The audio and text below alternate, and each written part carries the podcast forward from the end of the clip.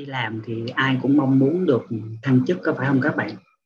Vì thăng chức là một cái à, nhu cầu của mỗi người và nó đi kèm với vừa lợi ích và nó cũng khẳng định được rằng mình là cái người đã cống hiến đủ và được công ty đánh giá một cách xứng đáng với những gì mà mình bỏ ra. À, tuy nhiên trước khi mà bạn nghĩ đến việc được thăng chức thì bạn hãy làm tốt công việc hiện tại của mình một cách chỉnh chu tận tâm và chất lượng. Và việc thể hiện làm tốt công việc hiện tại của mình một cách chỉnh chu và chất lượng thì nó được thể hiện cụ thể qua những vấn đề sau. Thứ nhất, bạn phải nắm vững và chi tiết các quy trình vận hành của công việc mà bạn đang làm. Đừng nắm hồi hộp và qua loa. Đừng cảm thấy những công việc này lặp đi lặp lại hàng ngày và phớt lờ những cái yếu tố chi tiết của nó. Bạn càng chi tiết bao nhiêu thì bạn càng dễ nắm công việc bạn bấy nhiêu.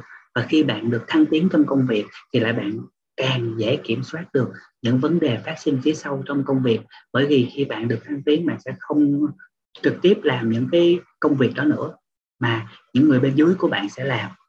Và việc tận dụng được thời gian khi còn trực tiếp làm nó sẽ khiến bạn rất là dễ dàng quản lý và tự tin hơn trong công việc của mình. Điều thứ hai là bạn nên tập viết các báo cáo, email thật là chỉnh chu. Báo cáo cần phải đi kèm với số liệu chính xác rõ ràng và cụ thể. Và những con số này nó chỉ có thể có được nếu như bạn đã trải qua một quá trình tôi loàn làm việc trực tiếp tại cái công việc mà bạn được giao. Báo cáo không có nghĩa là bạn làm những cái file màu mè và chiếu lệ. Thứ ba là bạn phải lưu trữ những cái thông tin một cách logic, dễ tìm và dễ bàn giao. Bởi vì khi bạn thăng tiến thì một người khác sẽ làm cái công việc của bạn và nếu bạn càng dễ bàn giao bao nhiêu thì càng thuận lợi cho việc bạn được thăng tiến bấy nhiêu. Trong nhiều tình huống, bạn không cần phải say yes. Vì có những tình huống bạn không làm được, bạn không giải quyết được thì không cần phải say yes. Tuy nhiên, việc nào bạn đã hứa rồi thì bạn phải làm và làm thật là chỉnh chu và đạt chất lượng khi còn được làm trực tiếp ở một công việc nào đó ở vai trò nhân viên, đây là cái thời gian bạn học hỏi được. Nhiều nhất, bạn hãy cố gắng nắm một vấn đề thật sâu, giải quyết một sự cố thật chuẩn, thật chắc tay. Và nếu như kiến thức của bạn chưa đủ ở trong những cái tình huống đó, thì bạn tốt nhất là nên lắng nghe. Nhiều hơn là phát biểu những cái ý kiến sáo rộng khi bạn cần phải trình bày một cái vấn đề nào đó cho sếp của bạn, thì luôn luôn đi kèm với một giải pháp chứ không phải đi một vấn đi kèm một vấn đề đến gặp sếp mà bạn cần phải có một giải pháp. Người như vậy luôn luôn được đánh giá cao hơn là những cái người chỉ mang đến những vấn đề người ta gọi là problem man. Bạn cũng chỉ đừng nên tập trung vào làm những cái dự án được giao và quên đi những cái công việc hàng ngày của mình.